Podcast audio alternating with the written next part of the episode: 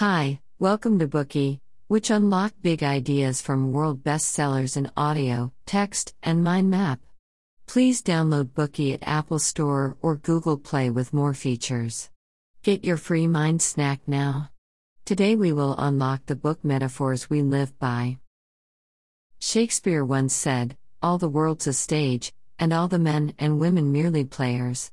In this sentence, Shakespeare compared the process of a drama with the process of a person's life, lamenting that life is just like a drama. The sentence is also a typical metaphor. We view the world as a stage because these two concepts are related to each other, therefore, we can easily understand this metaphor. Why are there so many metaphors? And how do they affect our lives? George Lakoff and Mark Johnson gave their answers to us in Metaphors We Live By, a popular scholarly text that primarily relies on linguistic evidence. In addition to linguistics, the book also covers various areas, including anthropology, sociology, psychology, philosophy, and more. One author of this book, George Lakoff, is known as the father of cognitive linguistics. He is the chairman of the International Cognitive Linguistics Association and a member of the Council of Cognitive Science Society. When he was 24, he completed his PhD in linguistics and began teaching at Harvard University. At the age of 32, he published his first cognitive linguistics thesis before becoming a professor at the University of California, Berkeley. Not only has he written quite a lot of books, he was also a language coach for Howard Dean, the former chairman of the Democratic Party of the United States when he ran for president. The other author of this book, Mark Johnson, is a distinguished Knight professor and the head of the Department of Philosophy at the University of Oregon, and one of the founders of cognitive linguistics and philosophy in the flesh. Metaphors We Live By has been translated into many languages and is a must read book for cognitive linguists. In this book, George Lakoff and Mark Johnson argue that metaphors are omnipresent in everyday life. They show that metaphors are everywhere in daily life, not only in language but also in thought and action. Thus, metaphors are not only in issues of vocabulary, they are also an essential method to human cognitive processes and fundamental to the way we live. Metaphor is based on our daily life experiences. If we use it effectively, we can use metaphors to change our thinking and improve our lives. In this Bookey, we will summarize the book in the following three parts for you. Part 1 Metaphor structures how we know ourselves. Part 2 Metaphor structures how we perceive the world. Part 3 Metaphor is the bridge that connects our past and present reality. George Lakoff and Mark Johnson argue that metaphor is not just a linguistic concept, it is also impacts human cognitive processes. Thus, before we can explore the relationship between metaphor and ourselves, we need to understand what metaphor is. We often encounter strangeness in our lives. When encountering something unfamiliar, people tend to use things that they are more familiar with in order to represent and understand what is new or unfamiliar. This is metaphor. First, Let's look at how metaphors help us express our feelings by taking love as an example. We've all heard the phrase, I've fallen in love. When people love each other, the beautiful feeling of love is generated. Falling describes the action of moving from a high place to a lower place. It seems impossible to connect the word falling with love, is why do we often use this word? In her TED Talk, What We Don't Talk About When We Talk About Love, Mandy Love suggested that when she thinks of the word falling, she imagines a person who walking along on the pavement and suddenly and unceremoniously falling through a manhole into a sewer. What's interesting is that if a person falls into a sewer, it must be very dangerous, yet I've fallen in love sounds romantic. This is a metaphor. Falling is the action of moving from a high place to a lower place, often accidentally.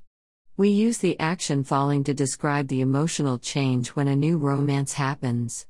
In terms of the metaphor I've fallen in love, falling changed from the domain of actions to the realm of expressing feelings, making the invisible and intangible feeling of love more vivid and concrete. Indeed, we may also wonder why haven't we heard of running into love or jumping into love since actions like running and jumping are similar to falling. This is because, according to our experience, falling is unexpected, uncontrollable, and unauthorized, which is just like a sudden love that is hard to resist. This means that people base metaphors on their experience and mix in expressions that best correspond to certain features of that experience. Love is one of many human emotions. To vividly describe abstract and unimaginable love, people use metaphors. This is the same for other emotions. For instance, we say someone's face lights up when they look happy and darkens when they look sad.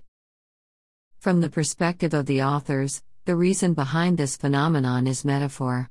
Emotion is an abstract concept that hides inside and can only be comprehended indirectly.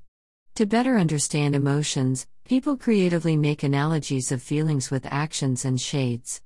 Thus, the process of forming a metaphor is also a process of people deepening their understanding. Understanding metaphors can help us know our emotions. Next, we will discuss how people use metaphors to simulate interpersonal relationships.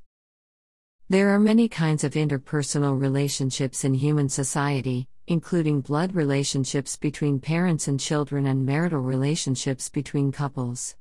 In addition to those two kinds of relationships, the most satisfying relationship is friendship. Aristotle said that a true friend is one soul in two bodies, which sufficiently highlights the significance of friendship. The sentence means that real friends have the same heart even if they have different bodies. The metaphor here is friendship is the heart of man. How does such a metaphor come into existence? We could analyze how friendship is produced. Usually, Friendship is an intimate relationship between at least two people or different bodies. Only in the process of interpersonal communication, when people find that their spiritual needs are met, does friendship occur.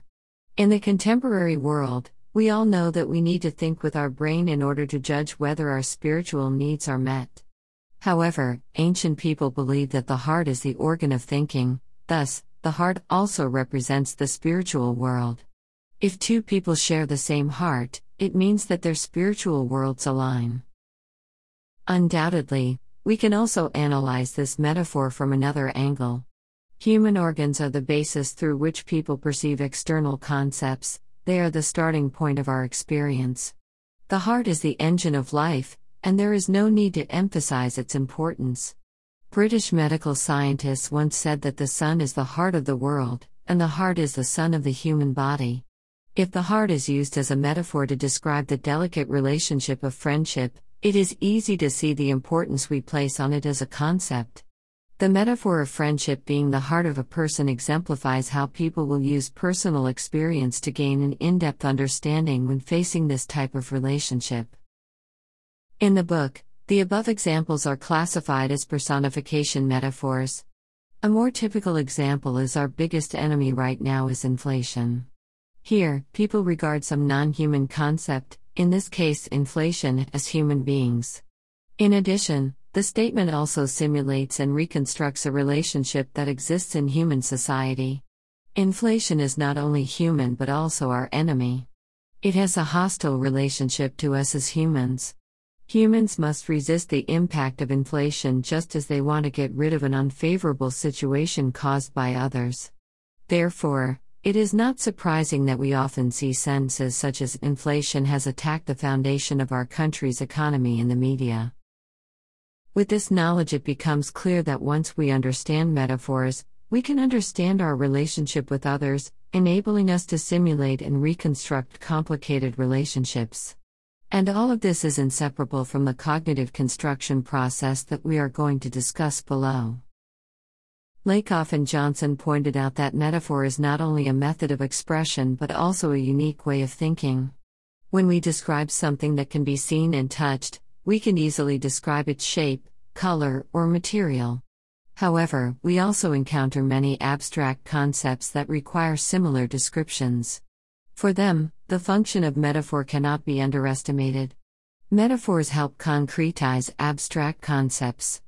Through metaphors, People use known and familiar experiences and ideas to understand unknown and obscure concepts and make them more familiar. This knowledge manifests in language.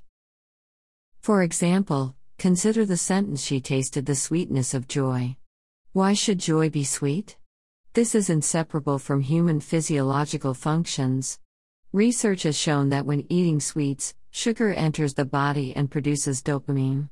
Dopamine is a nerve conducting substance that helps to convey happiness, excitement, and other feelings. That is to say, eating sweets makes people happy and keeps them in a good mood. In other words, eating sweets can make people feel joyful. Of course, we experience joy for many reasons, not just from eating sweets. The physiological experience that people have formed over a long time is this sweetness is accompanied by the production of pleasure. If the beautiful and positive emotion of joy brings people psychological satisfaction, then the happiness brought by eating sweets is physiological. Through the brain's cognitive functioning, people connect the two things together, forming the perception that joy and sweetness make people cheerful and comfortable. This concludes the first part of this Bookey. Let's review it together. On the one hand, people use metaphors to express highly abstract, untouchable feelings that are hard to explain. On the other hand, people rely significantly on metaphors to understand, consider and simulate rich and diverse interpersonal relationships. Additionally, the emergence of metaphor is based on our way of thinking, which has been formed over a long period of time. The metaphorical meaning in language lies in the cognition established by people, which includes the thought activity of the cognitive human subject. Today we are just sharing limited content. To unlock more key insights of world class bestseller, please download our app. Just search for BOOKEY at Apple Store or Google Play. Get your free mind snack now.